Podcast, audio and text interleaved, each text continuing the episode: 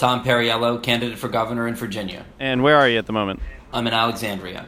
Okay. First off, uh, less than two weeks to go now. What's the final message you're trying to get out there to voters? Well, it's really exciting two weeks, and I think we've caught fire because people are looking at what the next generation of the Democratic Party looks like. And I think we've been able to set the tone here both on resisting the hate and bigotry from Donald Trump, but we've also put out all of the major policy positions uh, in this campaign have come from our end, and I think people are looking for a positive vision as well as that resistance. So I think we've been able to show what uh, that next generation can look like, and that's caught fire all over the state. As people are, who have decided they're voting in the Democratic primary try to make their final decision, what makes you different from Ralph Northam? One thing is, I think we made it very clear that we give Democrats the best chance to win in the fall. If you look at who we're winning votes from, it's the groups that don't normally show up in state elections young voters, communities of color, even rural voters uh, that have not been going the Democratic way. So we've clearly shown we can turn out that coalition that Democrats need, not just to win the governor's race, uh, but to actually help bring a bunch of delegates along. And the second is, I think people really want to know a positive vision. Uh, they want to know that we're going to stand up to Donald Trump. We set that tone from the day of our launch on January 5th. But we've also put out the most uh, aggressive platform on making uh, community college free, raising the minimum wage to a living wage, and paid medical leave. And we're the only candidate from either party that has actually shown how we're going to pay for every single thing we've proposed.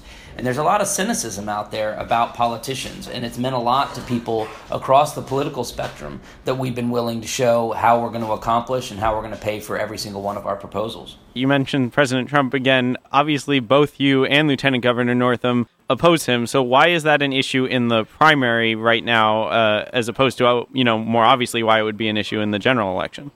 Well, when I launched January 5th and said we were going to be a firewall against the hate and bigotry of the Trump administration, nobody else in the race, including Dr. Northam, was talking about Donald Trump. And many people said it wasn't a Virginia issue. And I considered that a very privileged perspective because it was incredibly local to communities across Virginia. And now you've seen others join in that frame, which is good. But I think what people are looking for is a leader.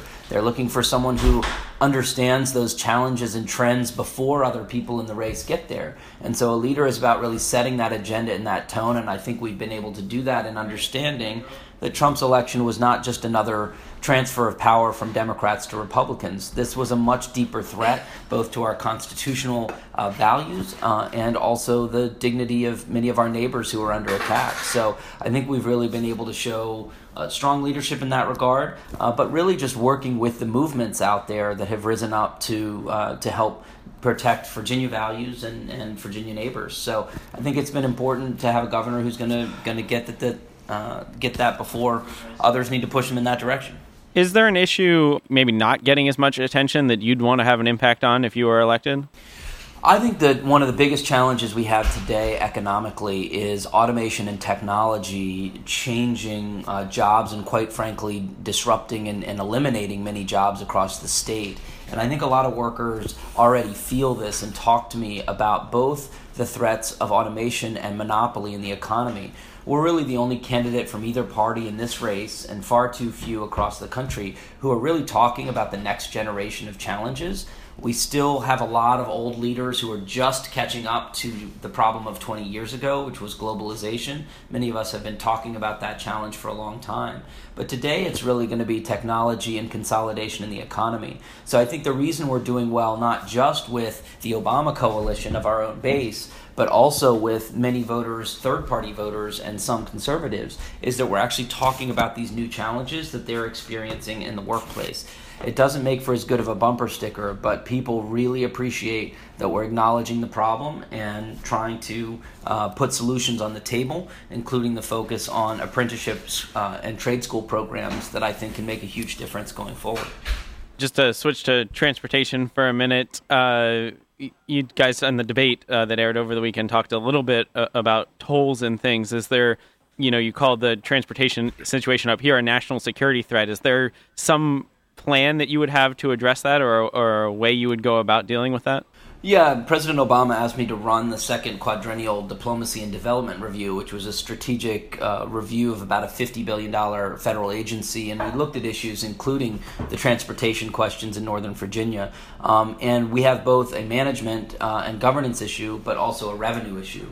And we are the only candidate in this race that's been willing to put both specific spending cuts and specific revenues on the table. And ultimately, for all the tricks we can try to pull, if we aren't willing to have leaders who will make tough decisions to invest in both education and transportation, we're going to continue to see both our quality of life and our competitive advantage decline here in Northern Virginia. I live in Alexandria, and we can feel this every day where we go into work. Uh, so I think we need to certainly look at the investments in public transit, the investments in rail, uh, and other areas. Uh, but ultimately, some of that's about leaders who are willing to tell people what they already know, which is uh, if you want to get those sorts of investments, we're going to have to do a combination of some cuts uh, and some revenue increases to get there. And no one else in the race has done that.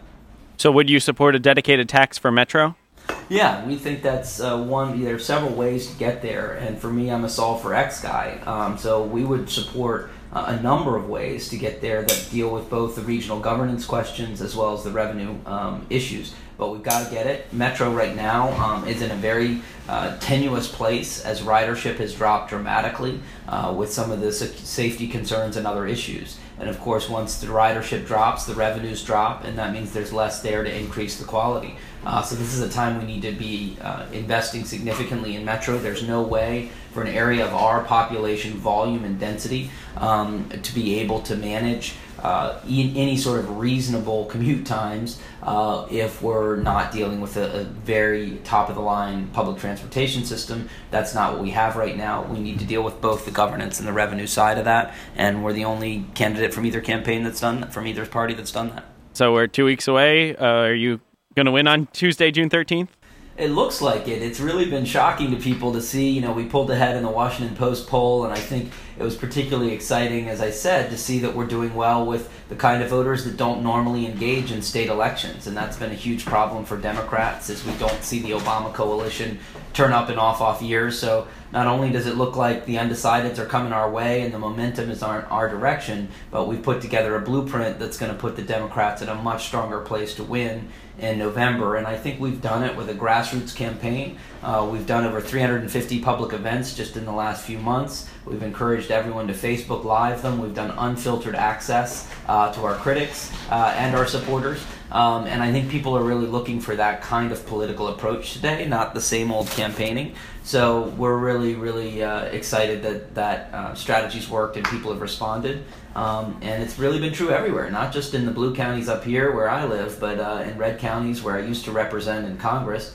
down in Southside Virginia. So I think this is something that can help bridge some of those political and regional divides, not by going more moderate or soft, but actually by putting more exciting ideas on the table. Because for us, this is really about what that next generation of solutions looks like that's going to make a difference here in Virginia, where we've gone from a cycle of opportunity to a cycle of debt and the average student loan payment is thirty-five thousand or load is thirty-five thousand dollars. We've got a plan to address student uh, debt to create those debt-free pathways into higher learning, and that ultimately is what most people care about: is whether Virginia is going to be that land of opportunity, and, and the response has been great.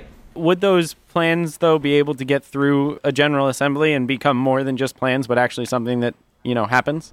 Absolutely. I think one of the things we're showing with this campaign is you can create change even before you get to office on the issue of opposing these two fracked gas uh, gas fracked pipelines, for example, that we oppose across the state, simply by elevating the issue and working with advocates from the communities, we've already changed the conversation about those pipelines. And I think we're doing the same thing on the issue of debt-free community college. Because the fact of the matter is, these policies have just as much support in the reddest counties in Virginia as the bluest counties. Because they're not my ideas, they're the people's ideas.